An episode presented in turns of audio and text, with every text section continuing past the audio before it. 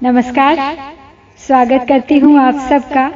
राष्ट्र कवि मैथिली शरण गुप्त रचित खंड काव्य भारत भारती की अड़तीसवीं कड़ी। में हम बात कर रहे हैं भारत की डूबती हुई व्यापारिक स्थिति की। गुप्त जी के वर्तमान काल में, जिस भारत को कभी गर्व था अपने प्रमुख व्यापारिक केंद्र होने पर, आज वही स्वयं अंग्रेज़ों के हाथों बिका हुआ एक बाज़ार मात्र बनकर रह गया था। आइए आज फिर कुछ और जानते हैं इसी विषय के बारे में। आती विदेशों से यहाँ सब वस्तुएँ व्यवहार की। धन धान जाता है यहाँ से यह दशा व्यापार की। कैसे न फैले दीनता कैसे न हम भूखों मरे। ऐसी दशा में देश की भगवान ही रक्षा करे। आती विदेशों से यहाँ सब वस्तुएँ व्यवहार की। धन धान्य जाता है यहाँ से, यह दशा व्यापार की। व्यापार तो होता था, लेकिन भारत के नाम पर नहीं। भरपूर कच्चा माल भी पैदा होता था। लेकिन सारा मुनाफा, लाभ विदेशी कंपनियों के ही हाथ लग जाता था। हमारा किसान उन बड़े व्यापारियों का मात्र एक मजदूर था, जो भी व्यवहार का सामान था, रोज़मर्रा की ज़रूरत का सामान था, सब विदेशों से बनकर तैयार होकर आता था। धन धान्य के बदले और भारी कीमत के बदले हम में से केवल कुछ ही लोग उसे हासिल कर पाते थे। कैसे न फैले दीनता, कैसे न हम भूखों मरे, ऐसी दशा में देश की भगवान ही रक्षा करे। ज़ाहिर है कि हर कोई उसे खरीद नहीं सकता था और जिसके परिणाम स्वरूप हमारे समाज में विषमता बढ़ती जा रही थी। जरूरतों ने मजबूर कर दिया था अंग्रेज़ों के हाथों की कठपुतली बनने पर। गरीबी, दीनता का पर्याय बन गया था भारत। भूखे, नंगों, गवारों में गिनती होती थी हम भारतीयों की। ऐसी दशा हो गई थी देश की। इंसानों ने तो घुटने टेक दिए थे। बस अब लगता था कि स्थिति का सुधार केवल भगवान ही चाहेंगे तो हो सकता है अन्यथा नहीं। जिस वस्तु को हम दूसरों को बेचते हैं एक में, लेते उसी को बीस में है, डूब कर अविवेक में। जो देश कच्चा माल ही उत्पन्न करके शांत है, उसका पतन एकांत है, सिद्धांत यह निर्भ्रांत है। जिस वस्तु को हम दूसरों को बेचते हैं, एक में। लेते उसी को बीस में है डूब कर अविवेक। हमसे जो वस्तु एक रुपए में खरीदी जाती थी, वही जब लौट कर तैयार माल बनकर हम तक आती थी, हमें उसका बीस गुना मूल्य चुकाना पड़ता था। और हम अपने इस अविवेक में इसे स्वीकारते रहे। हमारी आँखों पर विदेशी माल की उत्कृष्टता की चकाचौंध की पट्टी जो बंधी थी। जो देश कच्चा माल ही उत्पन्न करके शांत है। उसका पतन एकांत है सिद्धांत यह निर्भ्रांत है। अपने हाथ के बने माल के बजाय मशीनों से बना सामान कहीं अधिक बेहतर प्रतीत होता था। थोड़ा बहुत विद्रोह कहीं कहीं होता था इक्का दुक्का किंतु अधिकतर लोग संतुष्ट थे और इसे भी अपनी उन्नति और सुसंस्कृत जीवन का एक चिन्ह मानते थे, प्रतीक मानते थे, साधन मानते थे। और जो देश केवल कच्चा माल उगाने मात्र को अपनी सफलता मानकर शांत था, उसका व्यापारिक पतन तो निश्चित ही था। राली ब्रदर इत्यादि को हम बेचते जो माल है। लेते वही पंद्रह गुने तक मूल में तत्काल है। आता विलायत से यहाँ वह माल नाना रूप में। आश्चर्य क्या फिर हम पड़े हैं जो अंधेरे कूप में। राली ब्रदर इत्यादि को हम बेचते जो माल है। लेते वही पंद्रह गुने तक मूल्य में तत्काल है। लूट रही थी विदेशी कंपनियाँ हमें, हमारे ही अविवेक के कारण। राली ब्रदर को जो माल एक रुपए में बेचा जाता था, वो वापस पंद्रह गुना मूल्य चुकाकर खरीद लिया जाता था। राली ब्रदर उस समय की, उस विश्व की सबसे सफल व्यापारिक कंपनी मानी जाती है, जिन्होंने अठारह सौ इक्यावन में भारत में प्रवेश किया था। अपनी पहुँच को मज़बूत किया। उन्होंने अपने मुख्य व्यापारिक केंद्रों, कलकत्ता और मुंबई में जूट, लाख, तिलहन, हल्दी, अदरक, चावल, शोरा शोरा यानी पोटेशियम नाइट्रेट सॉल्ट पीटर और बोरेक्स के व्यापार के कारण। क्या आप जानते हैं सॉल्ट पीटर क्या है? तो जो नहीं जानते हैं, उनके लिए मैं थोड़ा जानकारी दे देती हूँ यहाँ। ये एक सफ़ेद रंग का खनिज है, जो नाइट्रोजन का बहुत अच्छा स्रोत होता है। और केमिकल खाद्य संसाधन फ़ूड प्रोसेसिंग दवाइयों में खाद रॉकेट प्रोपेलेंट और आतिशबाजी गन पाउडर बनाने में ये बहुत काम आता है। खासकर प्रोसेस्ड मीट में इसका प्रयोग किया जाता है, जो मीट को हीमोग्लोबिन से मिलकर उसे वो गुलाबी रंग प्रदान करता है। और दूसरी चीज़ थी बोरेक्स। बोरिक एसिड का सोडियम सॉल्ट होता है ये, जैसे हिंदी में हम कहते हैं सुहागा।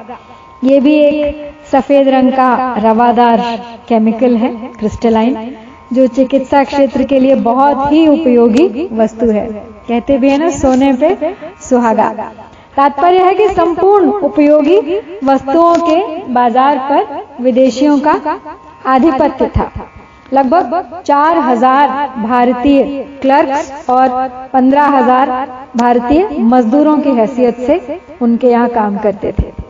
और फिर उनकी अगली पीढ़ी ने अठारह सौ बयासी में सूती कपड़े और अफीम, बीज, मूंगफली इत्यादि के व्यापार पर कब्जा कर लिया। लेकिन 1929 में उन्हें भारत के साथ अपने व्यापार को बंद करना पड़ा। विश्व में आए बहुत ही बड़े आर्थिक संकट के कारण। लेकिन एक बार पुनः उनका प्रवेश हुआ, स्वतंत्र, विभाजित भारत में, सन 1948 से उन्नीस के बीच। आता विलायत से यहाँ वहमाल नाना रूप में। आश्चर्य क्या फिर हम पड़े हैं जो अंधेरे कूप में।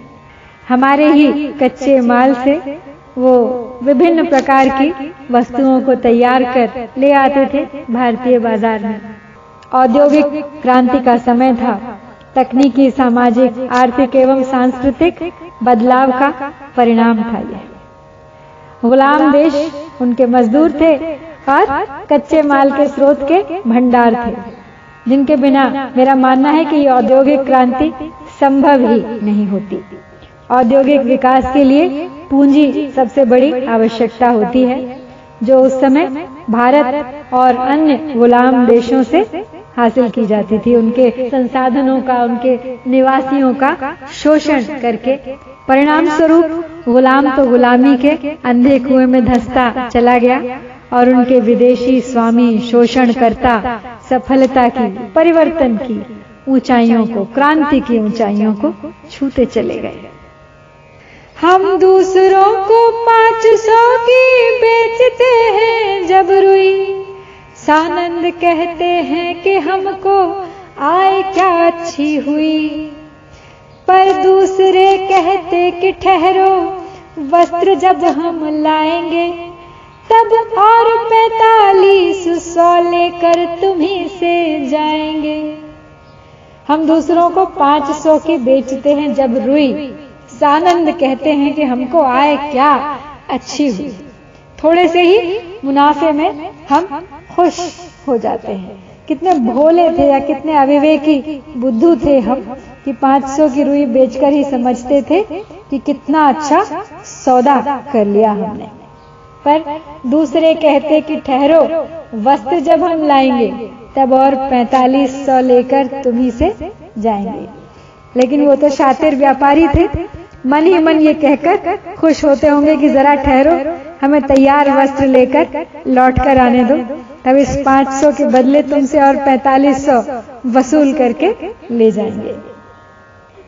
हाँ आप आगे दौड़कर हम दीनता को ले रहे, लेकर खिलौने कांच आदिक अन्न धन है दे रहे। आवश्यकीय पदार्थ अपने यदि बनाते हम यही तो हानि होकर यूँ हमारी दुर्दशा होती नहीं।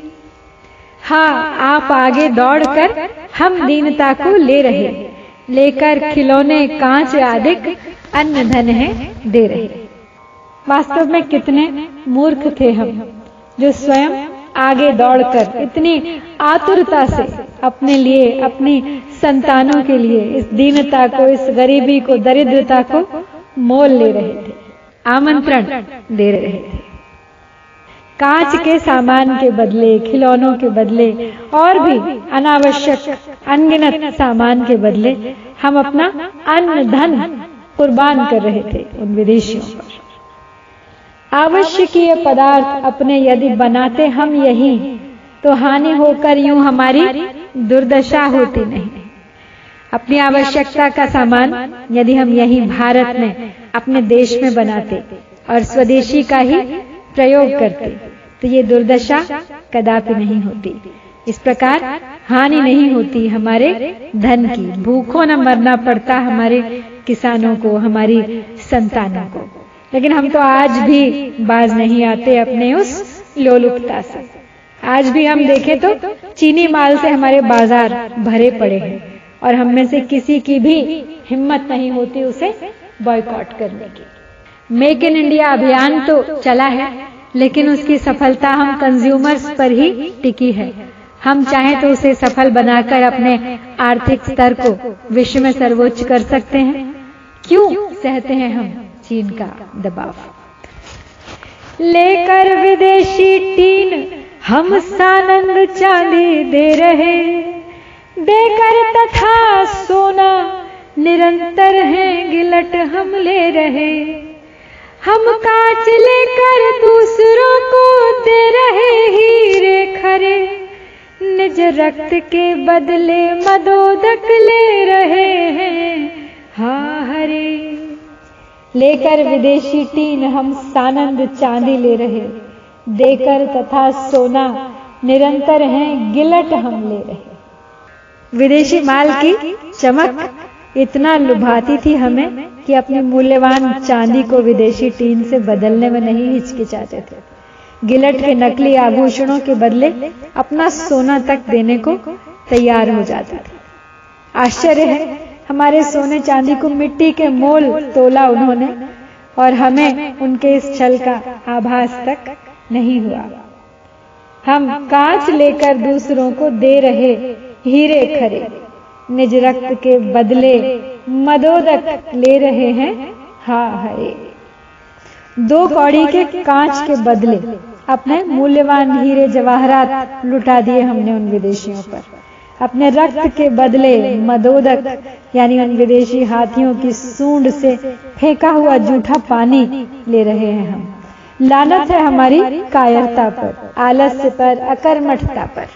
हम केवल अपने बचाव का सरल मार्ग खोजते रहे। जबकि आवश्यकता थी एक सजग, सुचारू, चुनौतीपूर्ण, आक्रामक व्यापारिक नीति की कार्य प्रणाली की। आवश्यकता थी आत्मबल की, हिम्मत की, कर्मठता की। और सबसे बड़ी बात, स्वदेशी पर अभिमान की, स्वदेशी में विश्वास की।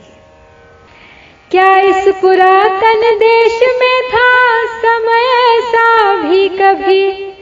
अपनी प्रयोजन पूर्ति जब करते स्वयं थे हम सभी। हाँ यह न होता तो कभी का नाश हो जाता यहाँ।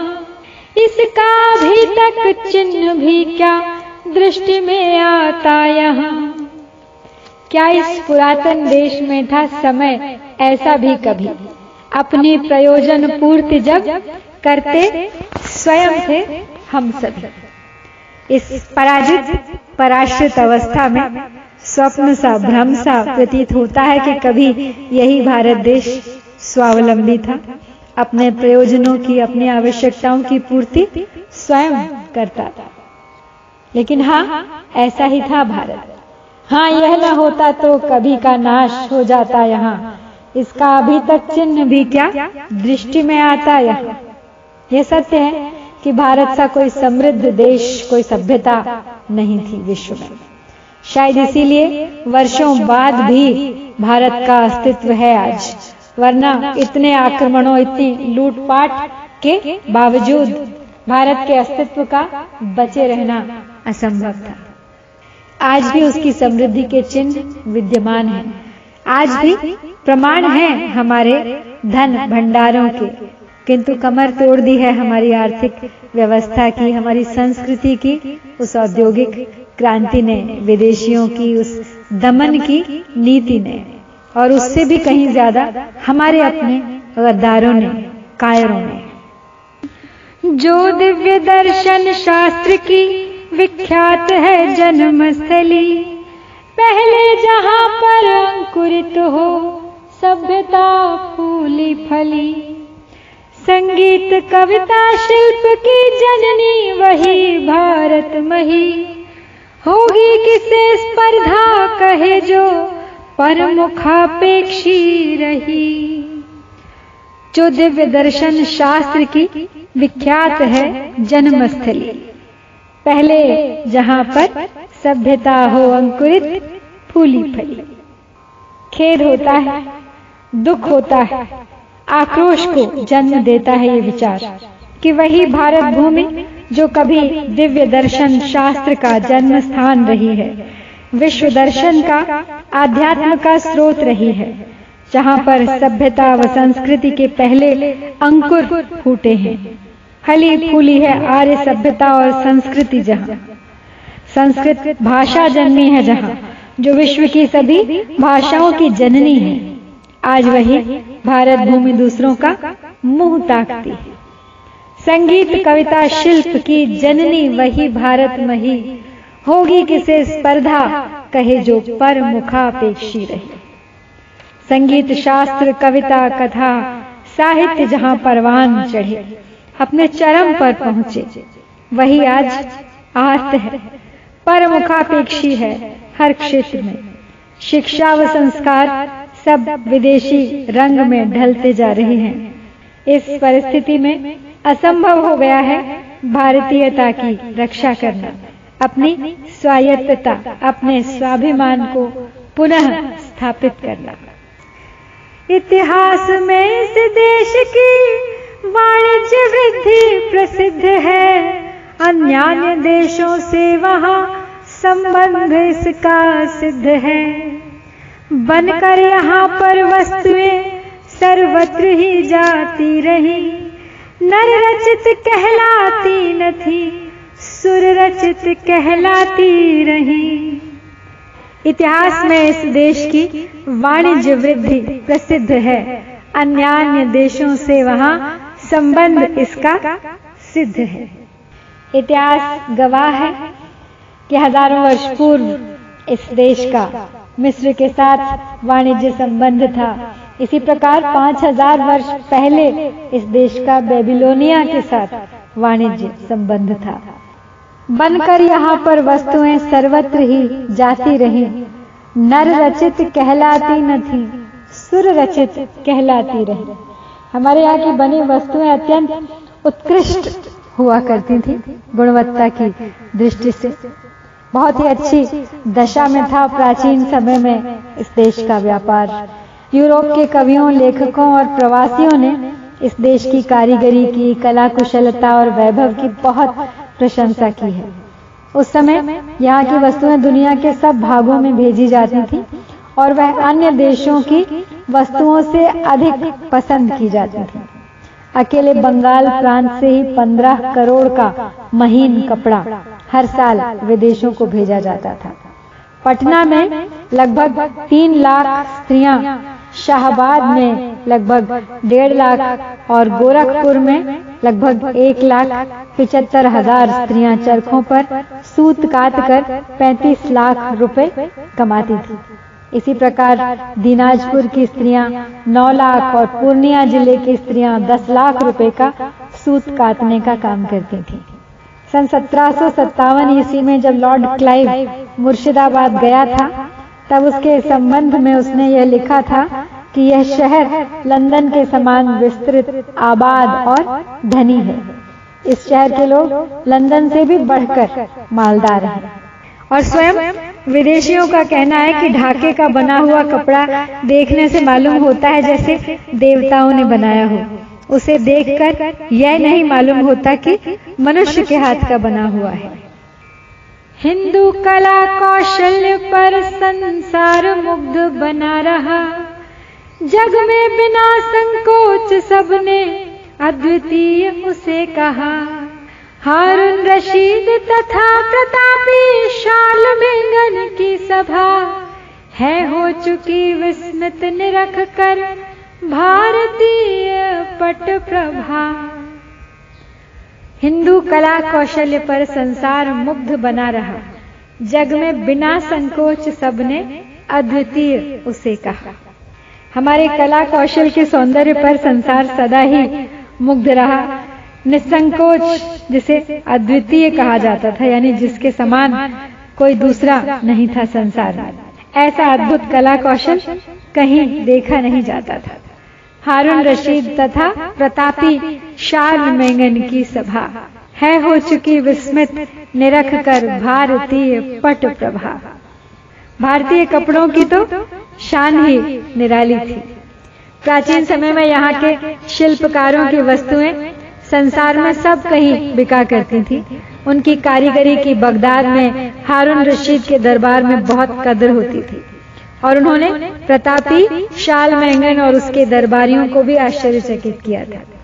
एक अंग्रेज़ कवि लिखते हैं कि वे लोग अपनी आँखें फाड़ फाड़ कर बड़े आश्चर्य से रेशम के वस्त्रों और रत्नों को देखते थे, जो कि पूरब के दूर देश से यूरोप के नवीन बाजारों में आए थे। सब वस्तुएँ उपहार के ही योग्य बनती थी यहाँ। संसार में होती उन्हीं की मांग थी, देखो जहाँ।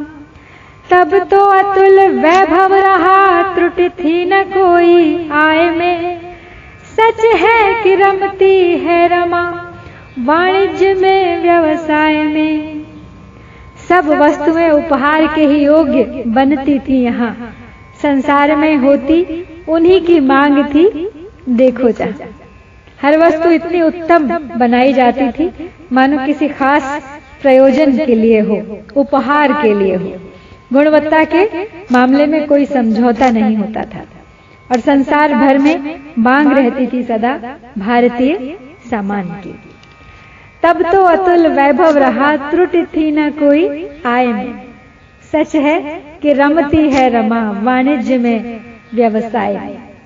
लक्ष्मी की अपार कृपा थी भारत भूमि पर। ऐसा भव्य था भारत का स्वरूप, अतुलनीय वैभव।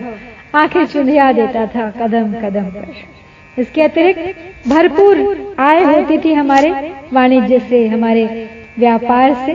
कहा भी जाता है कि रमा का, माँ लक्ष्मी का वास वहीं होता है। जहाँ भरपूर व्यापारिक लाभ होता है, व्यावसायिक मूल्यों का रक्षण होता है।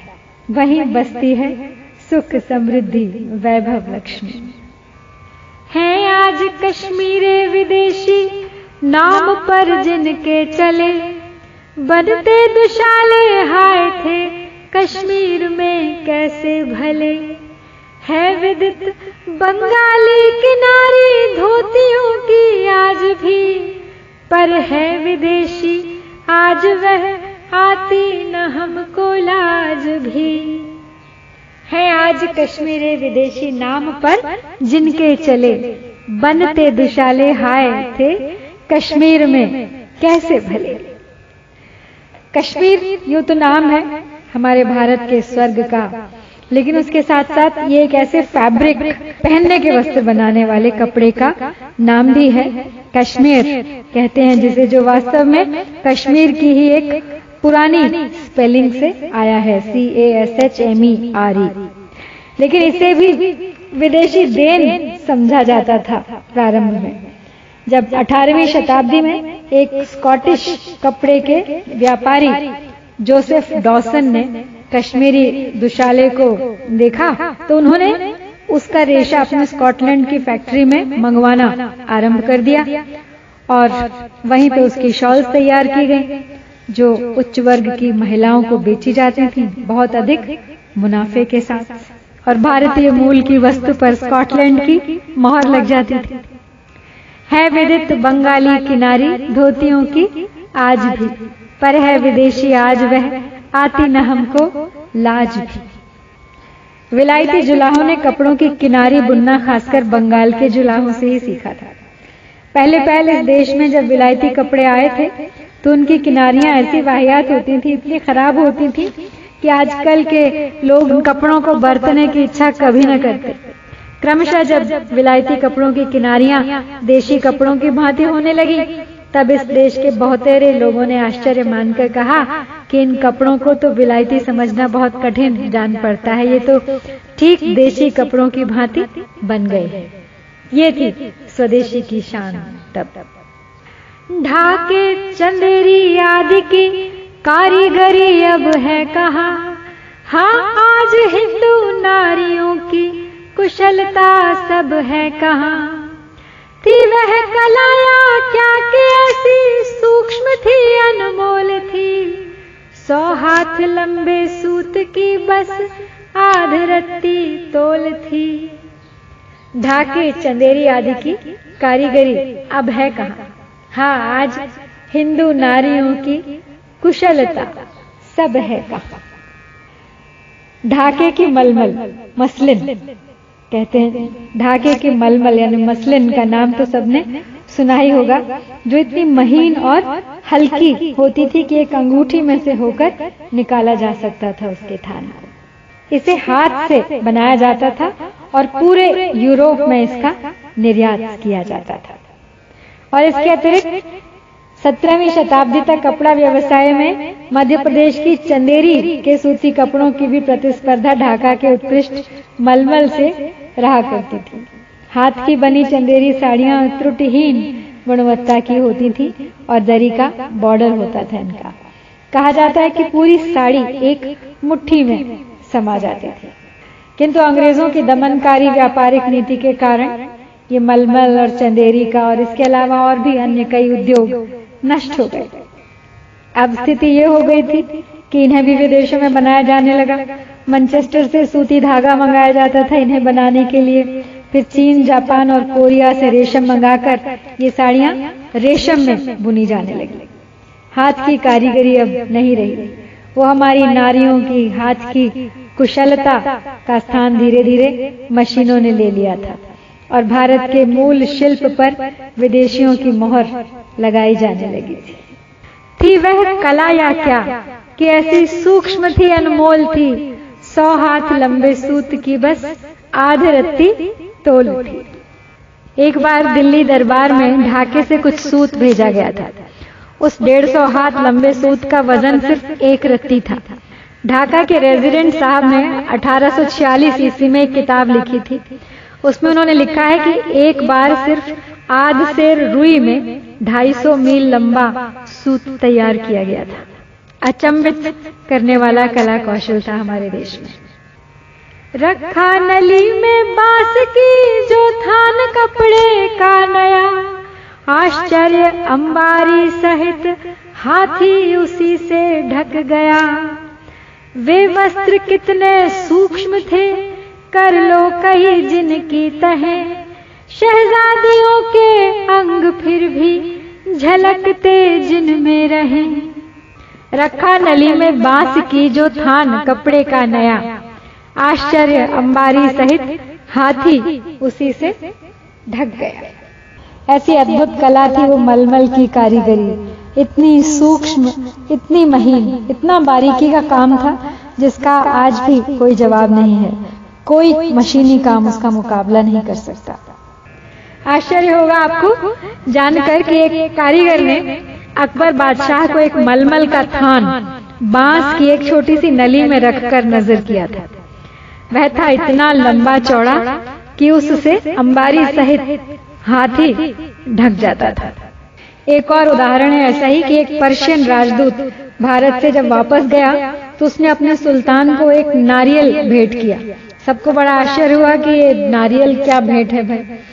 लेकिन जब खोला तो उसमें तीस गज मलमल का थान निकला।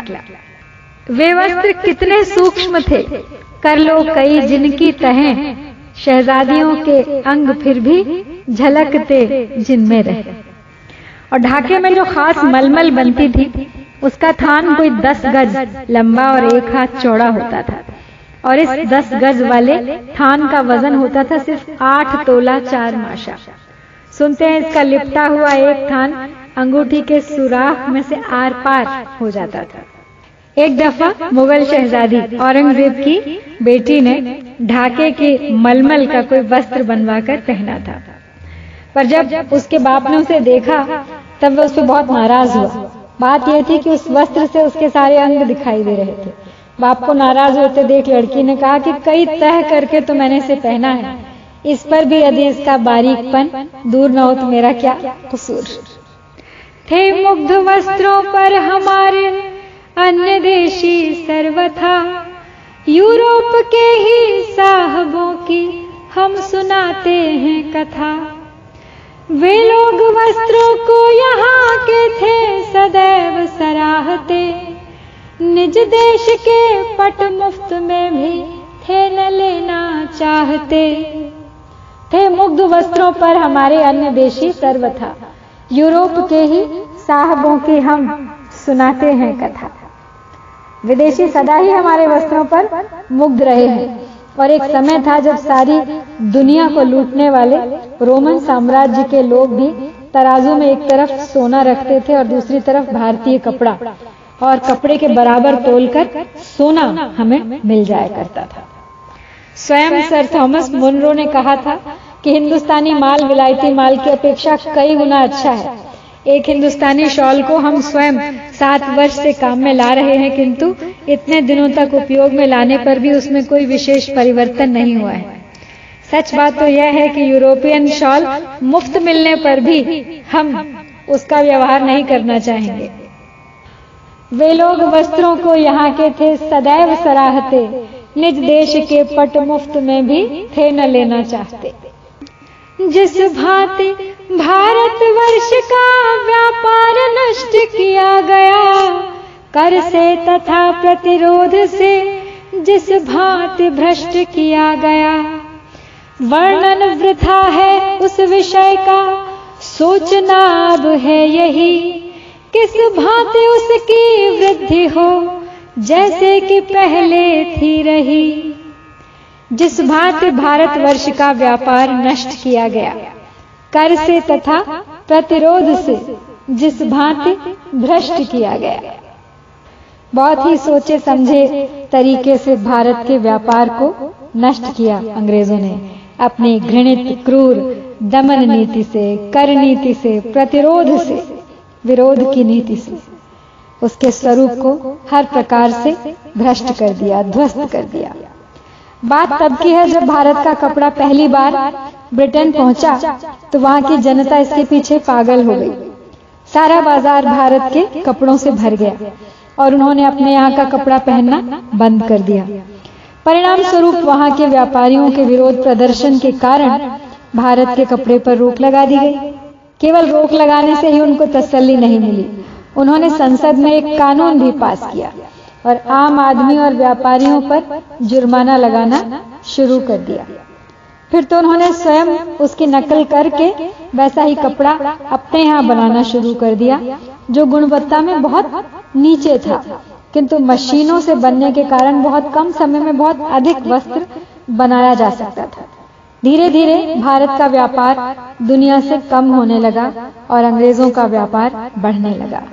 भारतीय व्यापार पर कर लगाकर, यूरोप में उसकी बिक्री पर रोक लगाकर, बुनकरों और कलाकारों को मार पीट कर, जबरन उनका धंधा बंद करवाकर, अंततः उन्होंने हमारे निर्यात का सारा ढांचा चरमराकर धराशायी कर दिया। बस फिर कभी उभर नहीं पाया हमारा व्यापार। वर्णन वृथा है उस विषय का। सोचना है यही किस भांति उसकी वृद्धि हो, जैसे कि पहले थी रही। लेकिन अब व्यर्थ है उस दुर्भाग्य के विषय में सोचना। अब तो केवल आगे की सोचनी चाहिए कि क्या किया जाए, कैसे बढ़ाया जाए पुनः इसे, किस भांति फिर एक बार वृद्धि हो हमारे वाणिज्य की, कैसे फिर से स्थापित किया जाए स्वयं को विश्व व्यापार के क्षेत्र में। यदि हम विदेशी माल से मुँह मोड़ सकते हैं नहीं तो हाय उसका मोह भी क्या छोड़ सकते हैं नहीं?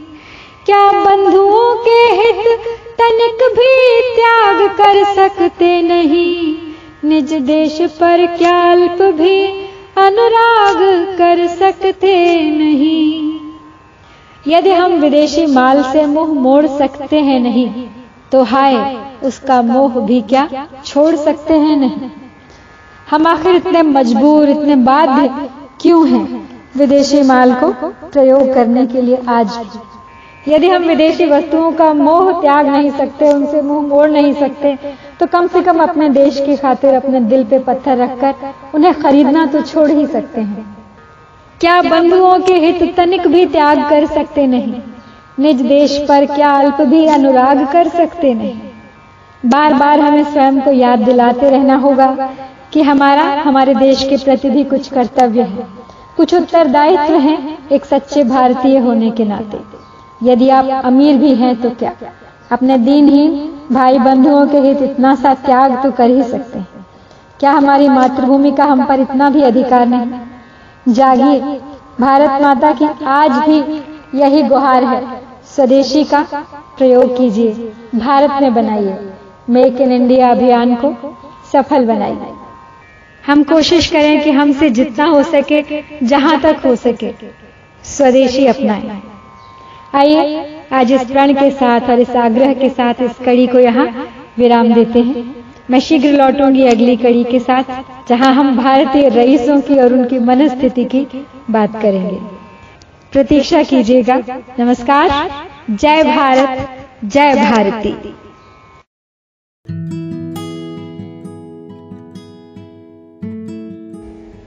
नमस्कार। स्वागत करती हूँ आप सबका। राष्ट्र कवि मैथिली शरण गुप्त रचित खंड काव्य भारत भारती की अड़तीसवीं कड़ी। में हम बात कर रहे हैं भारत की डूबती हुई व्यापारिक स्थिति की। गुप्त जी के वर्तमान काल में, जिस भारत को कभी गर्व था अपने प्रमुख व्यापारिक केंद्र होने पर, आज वही स्वयं अंग्रेज़ों के हाथों बिका हुआ एक बाज़ार मात्र बनकर रह गया था। आइए आज फिर कुछ और जानते हैं इसी विषय के बारे में। आती विदेशों से यहाँ सब वस्तुएँ व्यवहार की।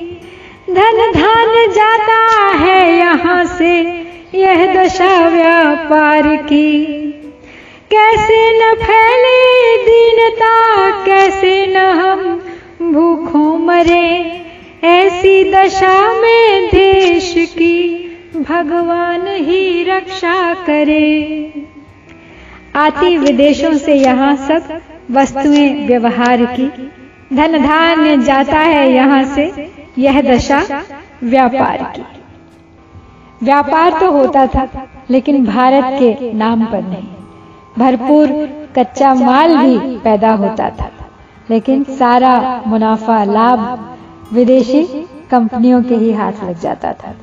हमारा किसान उन बड़े व्यापारियों का मात्र एक मजदूर था। जो भी व्यवहार का सामान था रोज़मर्रा की ज़रूरत का सामान था सब विदेशों से बनकर तैयार होकर आता था। धन धान्य के बदले और भारी कीमत के बदले हम में से केवल कुछ ही लोग उसे हासिल कर पाते थे। कैसे न फैले दीनता कैसे न हम भूखों मरे ऐसी दशा में देश की भगवान ही रक्षा करे। ज़ाहिर है कि हर कोई उसे खरीद नहीं सकता था और जिसके परिणाम स्वरूप हमारे समाज में विषमता बढ़ती जा रही थी।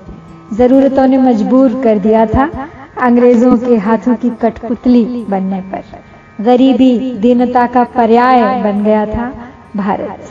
भूखे, नंगों, गवारों में गिनती होती थी हम भारतीयों की। ऐसी दशा हो गई थी देश की। इंसानों ने तो घुटने टेक दिए थे। बस अब लगता था कि स्थिति का सुधार केवल भगवान ही चाहेंगे तो हो सकता है, अन्यथा नहीं। जिस वस्तु को हम दूसरों को बेचते हैं एक में, लेते उसी को बीस में है, डूब कर अविवेक में। जो देश कच्चा माल ही उत्पन्न करके शांत है, उसका पतन एकांत है, सिद्धांत यह निर्भ्रांत है। जिस वस्तु को हम दूसरों को बेचते हैं, एक में, लेते उसी को बीस में है, डूब कर अविवेक। हमसे जो वस्तु एक रुपए में खरीदी जाती थी, वही जब लौट कर तैयार माल बनकर हम तक आती थी, हमें उसका 20 गुना मूल्य चुकाना पड़ता था। और हम अपने इस अविवेक में इसे स्वीकारते रहे। हमारी आँखों पर विदेशी माल की उत्कृष्टता की चकाचौंध की पट्टी जो बंधी थी, जो देश कच्चा माल ही उत्पन्न करके शांत है, उसका पतन एकांत है, सिद्धांत यह निर्भ्रांत है। अपने हाथ के बने माल के बजाय मशीनों से बना सामान कहीं अधिक बेहतर प्रतीत होता था। थोड़ा बहुत विद्रोह कहीं कहीं होता था, इक्का दुक्का, किंतु अधिकतर लोग संतुष्ट थे और इसे भी अपनी उन्नति और सुसंस्कृत जीवन का एक चिन्ह मानते थे, प्रतीक मानते थे, साधन मानते थे। और जो देश केवल कच्चा माल उगाने मात्र को अपनी सफलता मानकर शांत था, उसका व्यापारिक पतन तो निश्चित ही था।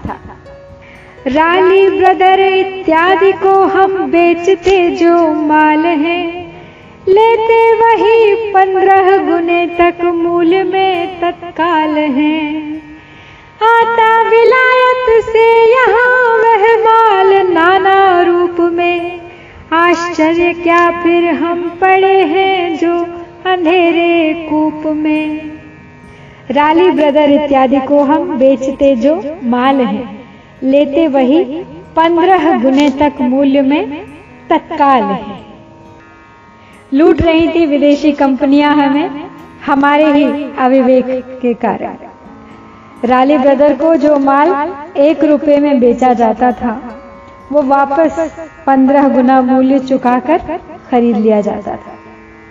राली ब्रदर उस समय की, उस विश्व की सबसे सफल व्यापारिक कंपनी मानी जाती है, जिन्होंने अठारह सौ इक्यावन में भारत में प्रवेश किया था।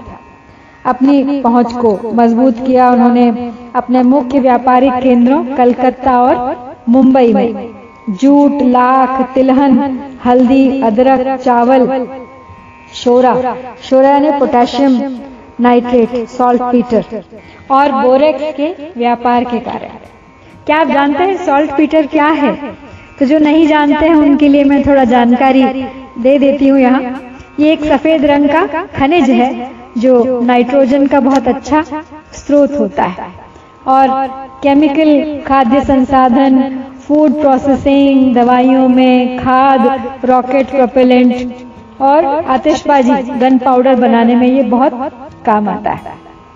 खासकर प्रोसेस मीट में इसका प्रयोग किया जाता है, जो मीट को हीमोग्लोबिन से मिलकर उसे वो गुलाबी रंग प्रदान करता है। और दूसरी चीज़ थी बोरेक्स बोरिक एसिड का सोडियम सॉल्ट होता है ये, जैसे हिंदी में हम कहते हैं सुहागा। ये भी एक सफ़ेद रंग का रवादार केमिकल है क्रिस्टलाइन जो चिकित्सा क्षेत्र के लिए बहुत ही उपयोगी वस्तु है। कहते भी है ना, सोने पे सुहागा। तात्पर्य है कि संपूर्ण उपयोगी वस्तुओं के बाज़ार पर विदेशियों का आधिपत्य था। लगभग चार हज़ार भारतीय क्लर्क और पंद्रह हज़ार भारतीय मजदूरों की हैसियत से उनके यहाँ काम करते थे।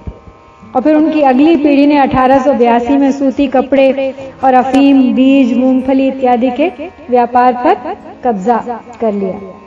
लेकिन 1929 में उन्हें भारत के साथ अपने व्यापार को बंद करना पड़ा। विश्व में आए बहुत ही बड़े आर्थिक संकट के कारण। लेकिन एक बार पुनः उनका प्रवेश हुआ। स्वतंत्र, विभाजित भारत में, सन 1948 से उन्नीस के बीच। आता विलायत से यहाँ वहमाल नाना रूप में। आश्चर्य क्या फिर हम पड़े हैं जो अंधेरे कूप में। हमारे ही कच्चे माल से वो विभिन्न प्रकार की वस्तुओं को तैयार कर ले आते थे भारतीय बाज़ार में। औद्योगिक क्रांति का समय था। तकनीकी, सामाजिक, आर्थिक एवं सांस्कृतिक बदलाव का परिणाम था यह। गुलाम देश उनके मजदूर थे और कच्चे माल के स्रोत के भंडार थे। जिनके बिना मेरा मानना है कि ये औद्योगिक क्रांति संभव ही नहीं होती। औद्योगिक विकास के लिए पूंजी सबसे बड़ी आवश्यकता होती है जो उस समय भारत और अन्य गुलाम देशों से हासिल की जाती थी। उनके संसाधनों का उनके निवासियों का शोषण करके परिणाम स्वरूप गुलाम तो गुलामी के अंधे कुएँ में धसता चला गया और उनके विदेशी स्वामी शोषण करता सफलता की, परिवर्तन की, ऊंचाइयों को, क्रांति की ऊंचाइयों को छूते चले गए। हम दूसरों को पाँच सौ की बेचते हैं जब रुई। सानंद कहते हैं कि हमको आय क्या अच्छी हुई। पर दूसरे कहते कि ठहरो, वस्त्र जब हम लाएँगे, तब और पैतालीस सौ लेकर तुम्ही से जाएँगे। हम दूसरों को पाँच सौ की बेचते हैं जब रुई। सानंद कहते हैं कि हमको आए क्या? अच्छी हुई। थोड़े से ही मुनाफे में हम खुश हो जाते हैं। कितने भोले थे या कितने अविवेकी बुद्धू थे हम। कि 500 की रुई बेचकर ही समझते थे कि कितना अच्छा सौदा कर लिया हमने। पर दूसरे कहते कि ठहरो, वस्त्र जब हम लाएँगे, तब और पैतालीस सौ लेकर तुम्ही से जाएँगे। लेकिन वो तो शातिर व्यापारी थे। मन ही मन ये कहकर खुश होते होंगे कि जरा ठहरो, हमें तैयार वस्त्र लेकर लौट कर आने दो। तब इस 500 के बदले तुमसे और 4500 वसूल करके ले जाएँगे। हाँ आप आगे दौड़कर हम दीनता को ले रहे। लेकर खिलौने कांच आदिक अन्न धन है दे रहे। आवश्यकीय पदार्थ अपने यदि बनाते हम यही तो हानि होकर यूँ हमारी दुर्दशा होती नहीं। हाँ आप आगे दौड़कर हम दीनता को ले रहे लेकर खिलौने कांच आदिक अन्न धन है दे रहे वास्तव में कितने मूर्ख थे हम, जो स्वयं आगे दौड़कर इतनी आतुरता से अपने लिए, अपनी संतानों के लिए इस दीनता को, इस गरीबी को, दरिद्रता को मोल ले रहे थे, आमंत्रण दे रहे थे। कांच के सामान के बदले खिलौनों के बदले और भी अनावश्यक अनगिनत सामान के बदले हम अपना अन्न धन कुर्बान कर रहे थे उन विदेशियों पर। आवश्यकीय पदार्थ अपने यदि बनाते हम यही तो हानि होकर यूँ हमारी दुर्दशा होती नहीं। अपनी आवश्यकता का सामान यदि हम यही भारत में अपने देश में बनाते और स्वदेशी का ही प्रयोग करते। तो ये दुर्दशा कदापि नहीं होती। इस प्रकार हानि नहीं होती हमारे धन की। भूखों न मरना पड़ता हमारे किसानों को, हमारी संतानों को। लेकिन हम तो आज भी बाज नहीं आते अपने उस लोलुपता से। आज भी हम देखें तो चीनी माल से हमारे बाज़ार भरे पड़े हैं और हम में से किसी की भी हिम्मत नहीं होती उसे बॉयकॉट करने की। मेक इन इंडिया अभियान तो चला है। लेकिन उसकी सफलता हम कंज्यूमर्स पर ही टिकी है। हम चाहें तो उसे सफल बनाकर अपने आर्थिक स्तर को विश्व में सर्वोच्च कर सकते हैं। क्यों सहते हैं हम चीन का दबाव? लेकर विदेशी टीन हम सानंद चांदी दे रहे। देकर तथा सोना निरंतर है, गिलट हम ले रहे। हम कांच लेकर दूसरों को दे रहे हीरे खरे। निज रक्त के बदले मदोदक ले रहे हैं हा हरे लेकर विदेशी टीन हम सानंद चांदी ले रहे। देकर तथा सोना निरंतर हैं गिलट हम ले रहे। विदेशी माल की चमक इतना लुभाती थी हमें कि अपनी मूल्यवान चांदी को विदेशी टीन से बदलने में नहीं हिचकिचाते थे। गिलट के नकली आभूषणों के बदले अपना सोना तक देने को तैयार हो जाते थे। आश्चर्य है, हमारे सोने चांदी को मिट्टी के मोल तोला उन्होंने और हमें उनके इस छल का आभास तक नहीं हुआ।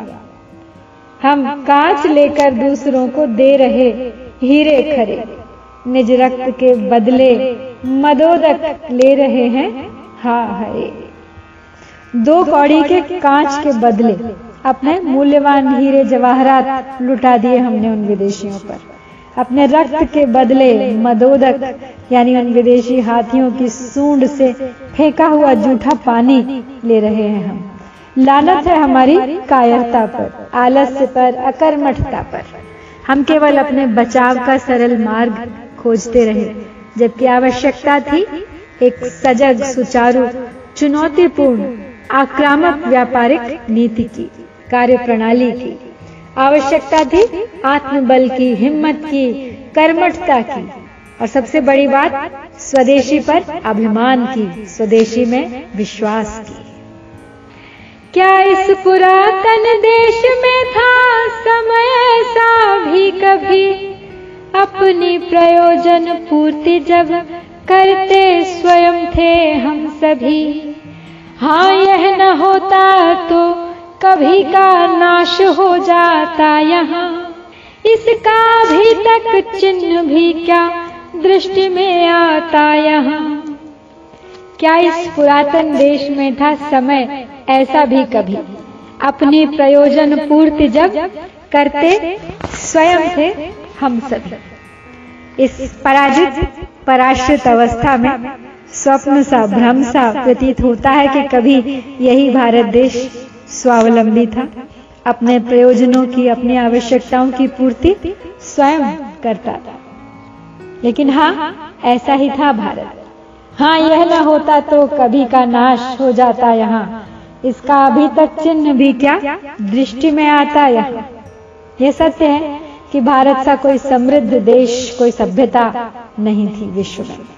शायद इसीलिए वर्षों बाद भी भारत का अस्तित्व है आज, वरना इतने आक्रमणों, इतनी लूटपाट के बावजूद भारत के अस्तित्व का बचे रहना असंभव था।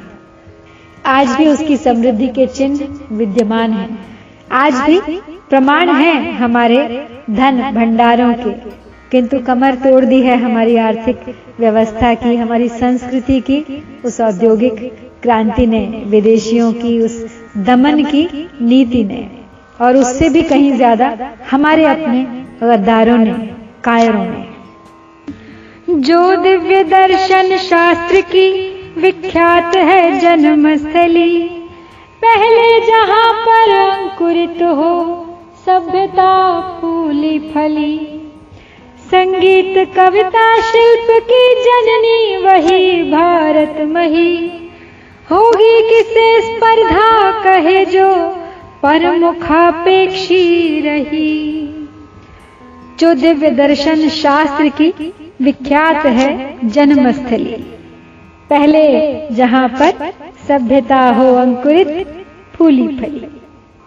खेद होता है, दुख होता है आक्रोश को जन्म देता है ये विचार, कि वही भारत भूमि जो कभी दिव्य दर्शन शास्त्र का जन्म स्थान रही है, विश्व दर्शन का आध्यात्म का स्रोत रही है, जहाँ पर सभ्यता व संस्कृति के पहले अंकुर फूटे हैं। हली फूली है आर्य सभ्यता और संस्कृति जहाँ। संस्कृत भाषा जन्मी है जहाँ, जो विश्व की सभी भाषाओं की जननी है। आज वही भारत भूमि दूसरों का मुँह ताकती है। संगीत कविता शिल्प की जननी वही भारत मही। होगी किसे स्पर्धा? कहे जो पर मुखापेक्षी रहे। संगीत शास्त्र कविता कथा साहित्य जहाँ परवान चढ़े अपने चरम पर पहुँचे। वही आज आर्त है। पर मुखापेक्षी है हर क्षेत्र में।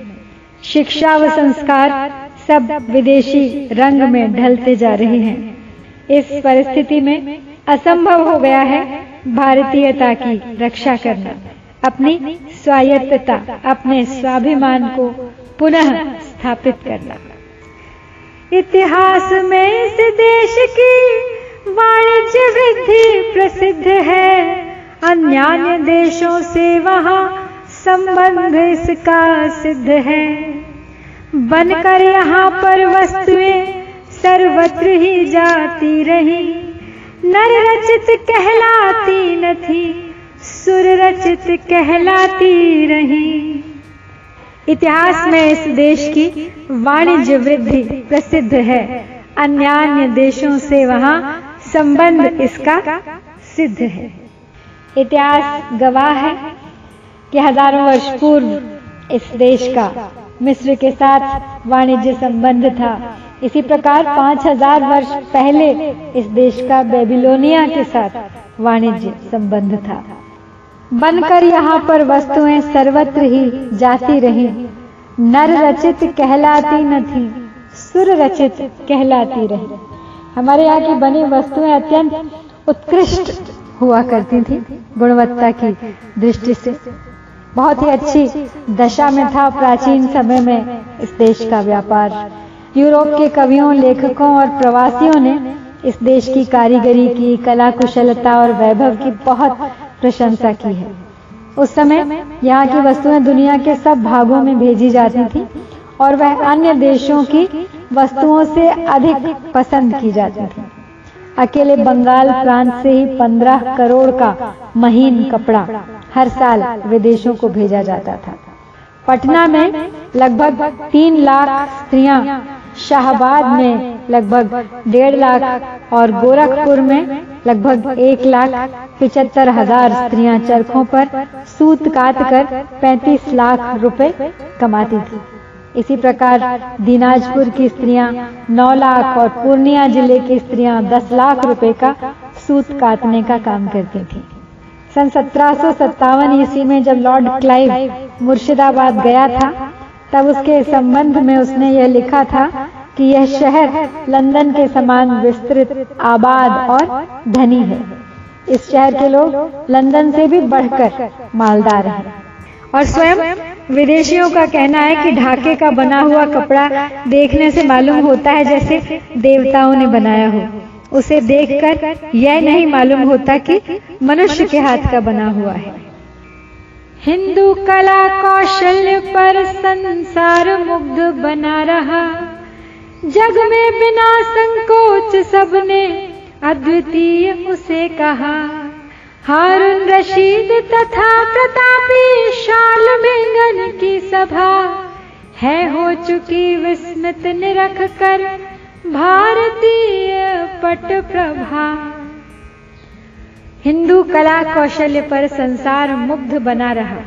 जग में बिना संकोच सबने अद्वितीय उसे कहा। हमारे कला कौशल के सौंदर्य पर संसार सदा ही मुग्ध रहा।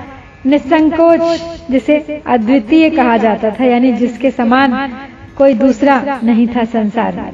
ऐसा अद्भुत कला कौशल कहीं देखा नहीं जाता था।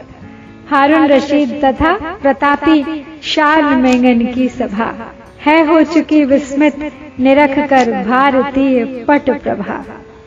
भारतीय कपड़ों की तो शान ही निराली थी। प्राचीन समय में यहाँ के शिल्पकारों की वस्तुएँ संसार में सब कहीं बिका करती थी। उनकी कारीगरी की बगदाद में हारून रशीद के दरबार में बहुत कदर होती थी। और उन्होंने प्रतापी, शाल मैंगन और उसके दरबारियों को भी आश्चर्यचकित किया था। एक अंग्रेज़ कवि लिखते हैं कि वे लोग अपनी आँखें फाड़ फाड़ कर बड़े आश्चर्य से रेशम के वस्त्रों और रत्नों को देखते थे, जो कि पूरब के दूर देश से यूरोप के नवीन बाजारों में आए थे। सब वस्तुएँ उपहार के ही योग्य बनती थी यहाँ। संसार में होती उन्हीं की मांग थी, देखो जहाँ। तब तो अतुल वैभव रहा, त्रुटि थी न कोई आय में। सच है कि रमती है रमा, वाणिज्य में, व्यवसाय में। सब वस्तुएँ उपहार के ही योग्य बनती थी यहाँ। संसार में होती, उन्हीं की मांग थी, देखो जा। हर वस्तु इतनी उत्तम बनाई जाती थी, मानो किसी खास प्रयोजन के लिए हो, उपहार के लिए हो। गुणवत्ता के मामले में कोई समझौता नहीं होता था।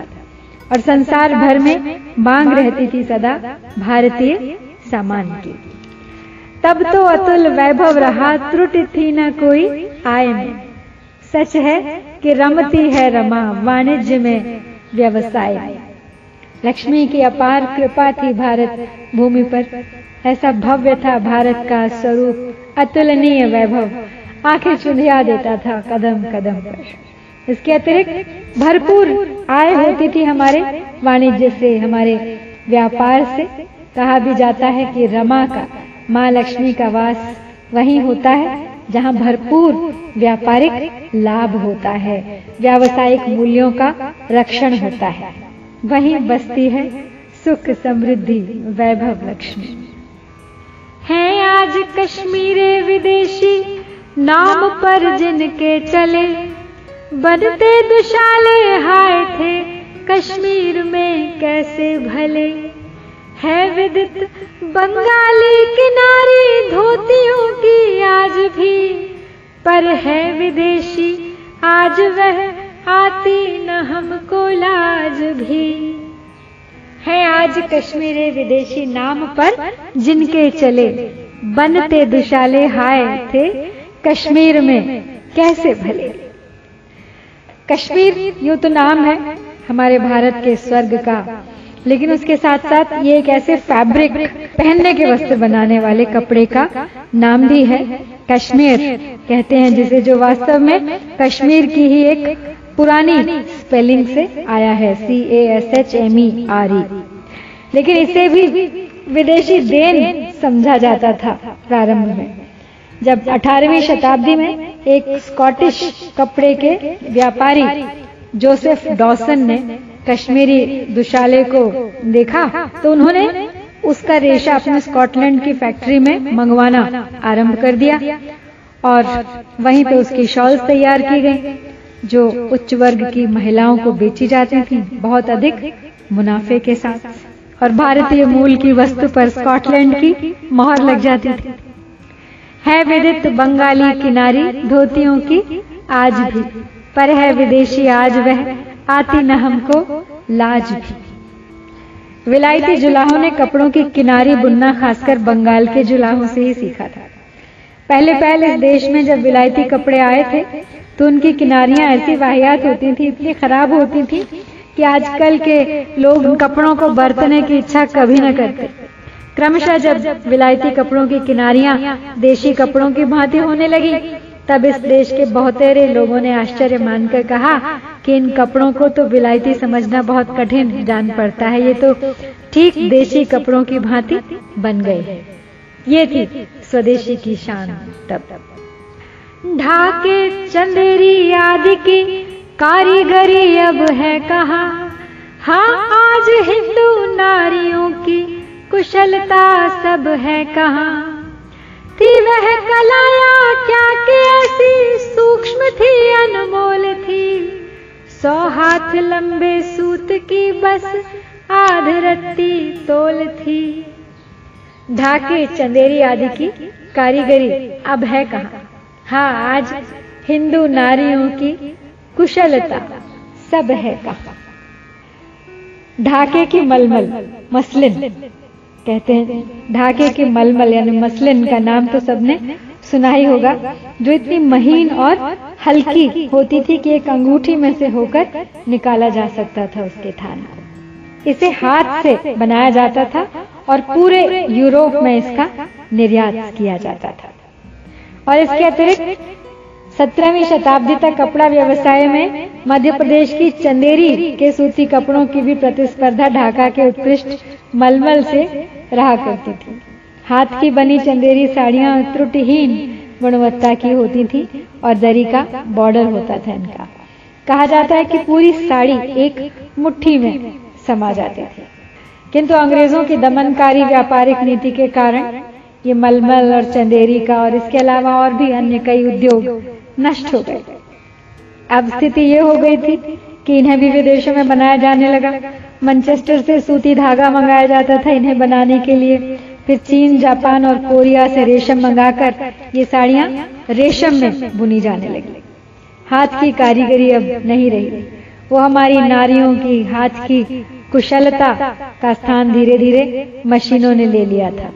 और भारत के मूल शिल्प पर विदेशियों की मोहर लगाई जाने लगी थी। थी वह कला या क्या? कि ऐसी सूक्ष्म थी, अनमोल थी। सौ हाथ लंबे सूत की बस आध रत्ती तोल उठी एक बार दिल्ली दरबार में ढाके से कुछ सूत भेजा गया था। उस डेढ़ सौ हाथ लंबे सूत का वज़न सिर्फ़ एक रत्ती था। ढाका के रेजिडेंट साहब ने 1846 ईस्वी में एक किताब लिखी थी। उसमें उन्होंने लिखा है कि एक बार सिर्फ़ आध से रुई में 250 मील लंबा सूत तैयार किया गया था। अचंबित करने वाला कला कौशल था हमारे देश में। रखा नली में बाँस की जो थान कपड़े का नया। आश्चर्य अंबारी सहित हाथी उसी से ढक गया। वे वस्त्र कितने सूक्ष्म थे कर लो कई जिनकी तहें। शहजादियों के अंग फिर भी झलकते जिन में रहे। रखा नली में बाँस की जो थान, कपड़े का नया। आश्चर्य, अंबारी सहित हाथी उसी से ढक गया। ऐसी अद्भुत कला थी वो मलमल की कारीगरी। इतनी सूक्ष्म, इतनी महीन, इतना बारीकी का काम था जिसका आज भी कोई जवाब नहीं है। कोई मशीनी काम उसका मुकाबला नहीं कर सकता। आश्चर्य होगा आपको, जानकर कि एक कारीगर ने अकबर बादशाह को एक मलमल का थान, बाँस की एक छोटी सी नली में रखकर नज़र किया था। वह था इतना लंबा चौड़ा कि उससे अंबारी सहित हाथी ढक जाता था। एक और उदाहरण है ऐसा ही कि एक पर्शियन राजदूत भारत से जब वापस गया तो उसने अपने सुल्तान को एक नारियल भेंट किया। सबको बड़ा आश्चर्य हुआ कि ये नारियल क्या भेंट है भाई। लेकिन जब खोला तो उसमें तीस गज मलमल का थान निकला। वे वस्त्र कितने सूक्ष्म थे। कर लो कई जिनकी तहें। शहजादियों के अंग फिर भी झलकते जिनमें रहे। और ढाके में जो खास मलमल बनती थी, उसका थान कोई दस गज लंबा और एक हाथ चौड़ा होता था। और इस दस गज वाले थान का वज़न होता था सिर्फ़ आठ तोला चार माशा। सुनते हैं इसका लिपटा हुआ एक थान अंगूठी के सुराख में से आर पार हो जाता था। एक दफ़ा मुगल शहजादी औरंगज़ेब की बेटी ने ढाके के मलमल का कोई वस्त्र बनवाकर पहना था। पर जब उसके बाप ने उसे देखा तब वह उससे बहुत नाराज़ हुआ। बात यह थी कि उस वस्त्र से उसके सारे अंग दिखाई दे रहे थे। बाप को नाराज़ होते देख लड़की ने कहा कि कई तह करके तो मैंने इसे पहना है। इस पर भी यदि इसका बारीकपन दूर न हो तो मेरा क्या कसूर? थे मुग्ध वस्त्रों पर हमारे अन्य देशी सर्वथा। यूरोप के ही साहबों की हम सुनाते हैं कथा। वे लोग वस्त्रों को यहाँ के थे, सदैव सराहते। निज देश के पट मुफ़्त में भी थे न लेना चाहते। थे मुग्ध वस्त्रों पर हमारे अन्य देशी सर्व था यूरोप के ही साहबों की हम सुनाते हैं कथा। विदेशी सदा ही हमारे वस्त्रों पर मुग्ध रहे हैं। और एक समय था जब सारी दुनिया को लूटने वाले रोमन साम्राज्य के लोग भी तराजू में एक तरफ़ सोना रखते थे और दूसरी तरफ़ भारतीय कपड़ा। और कपड़े के बराबर तोलकर सोना हमें मिल जाया करता था। स्वयं सर थॉमस मुनरो ने कहा था कि हिंदुस्तानी माल, विलायती माल की अपेक्षा कई गुना अच्छा है। एक हिंदुस्तानी शॉल को हम स्वयं सात वर्ष से काम में ला रहे हैं, किंतु इतने दिनों तक उपयोग में लाने पर भी उसमें कोई विशेष परिवर्तन नहीं हुआ है। सच बात तो यह है कि यूरोपियन शॉल मुफ़्त मिलने पर भी हम उसका व्यवहार नहीं करना चाहेंगे। वे लोग वस्त्रों को यहाँ के थे, सदैव सराहते। निज देश के पट मुफ़्त में भी थे न लेना चाहते। जिस भांति भारत वर्ष का व्यापार नष्ट किया गया, कर से तथा प्रतिरोध से जिस भांति भ्रष्ट किया गया, वर्णन वृथा है उस विषय का सोचना अब है यही। किस भांति उसकी वृद्धि हो? जैसे कि पहले थी रही। जिस भांति भारतवर्ष का व्यापार नष्ट किया गया, कर से तथा प्रतिरोध से जिस भांति भ्रष्ट किया गया। बहुत ही सोचे समझे तरीके से भारत के व्यापार को नष्ट किया अंग्रेज़ों ने। अपनी घृणित, क्रूर, दमन नीति से, कर नीति से, प्रतिरोध से विरोध की नीति से, उसके स्वरूप को हर प्रकार से भ्रष्ट कर दिया, ध्वस्त कर दिया। बात तब की है जब भारत का कपड़ा पहली बार ब्रिटेन पहुँचा तो वहाँ की जनता इसके पीछे पागल हो गई। सारा बाज़ार भारत के कपड़ों से भर गया और उन्होंने अपने यहाँ का कपड़ा पहनना बंद कर दिया। परिणाम स्वरूप वहाँ के व्यापारियों के विरोध प्रदर्शन के कारण भारत के कपड़े पर रोक लगा दी गई। केवल रोक लगाने से ही उनको तसल्ली नहीं मिली। उन्होंने संसद में एक कानून भी पास किया और आम आदमी और व्यापारियों पर जुर्माना लगाना शुरू कर दिया। फिर तो उन्होंने स्वयं उसकी नकल करके वैसा ही कपड़ा अपने यहाँ बनाना शुरू कर दिया, जो गुणवत्ता में बहुत नीचे था। किंतु मशीनों से बनने के कारण बहुत कम समय में बहुत अधिक वस्त्र बनाया जा सकता था। धीरे धीरे भारत का व्यापार दुनिया से कम होने लगा और अंग्रेज़ों का व्यापार बढ़ने लगा। भारतीय व्यापार पर कर लगाकर, यूरोप में उसकी बिक्री पर रोक लगाकर, बुनकरों और कलाकारों को मार पीट कर, जबरन उनका धंधा बंद करवाकर, अंततः उन्होंने हमारे निर्यात का सारा ढांचा चरमराकर धराशायी कर दिया। बस फिर कभी उभर नहीं पाया हमारा व्यापार। वर्णन वृथा है उस विषय का। सोचना है यही किस भांति उसकी वृद्धि हो, जैसे कि पहले थी रही। लेकिन अब व्यर्थ है उस दुर्भाग्य के विषय में सोचना। अब तो केवल आगे की सोचनी चाहिए कि क्या किया जाए, कैसे बढ़ाया जाए पुनः इसे, किस भांति फिर एक बार वृद्धि हो हमारे वाणिज्य की, कैसे फिर से स्थापित किया जाए स्वयं को विश्व व्यापार के क्षेत्र में। यदि हम विदेशी माल से मुँह मोड़ सकते हैं नहीं तो हाय उसका मोह भी क्या छोड़ सकते हैं नहीं? क्या बंधुओं के हित तनिक भी त्याग कर सकते नहीं? निज देश पर क्या अल्प भी अनुराग कर सकते नहीं? यदि हम विदेशी माल से मुँह मोड़ सकते हैं नहीं तो हाय, उसका मोह भी क्या छोड़ सकते हैं नहीं? हम आखिर इतने मजबूर, इतने बाध्य क्यों हैं विदेशी माल को प्रयोग करने के लिए आज? यदि हम विदेशी वस्तुओं का मोह त्याग नहीं सकते, उनसे मुँह मोड़ नहीं सकते तो कम से कम अपने देश की खातिर, अपने दिल पे पत्थर रखकर उन्हें खरीदना तो छोड़ ही सकते हैं। क्या बंधुओं के हित तनिक भी त्याग कर सकते नहीं?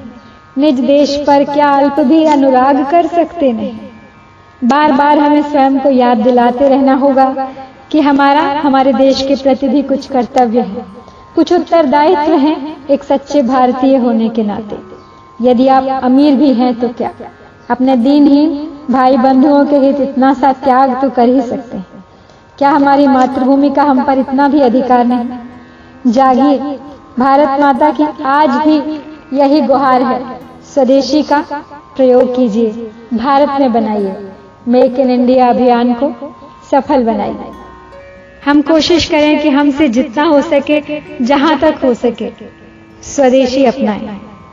आइए, आज इस प्रण के साथ और इस आग्रह के साथ इस कड़ी को यहाँ विराम देते हैं।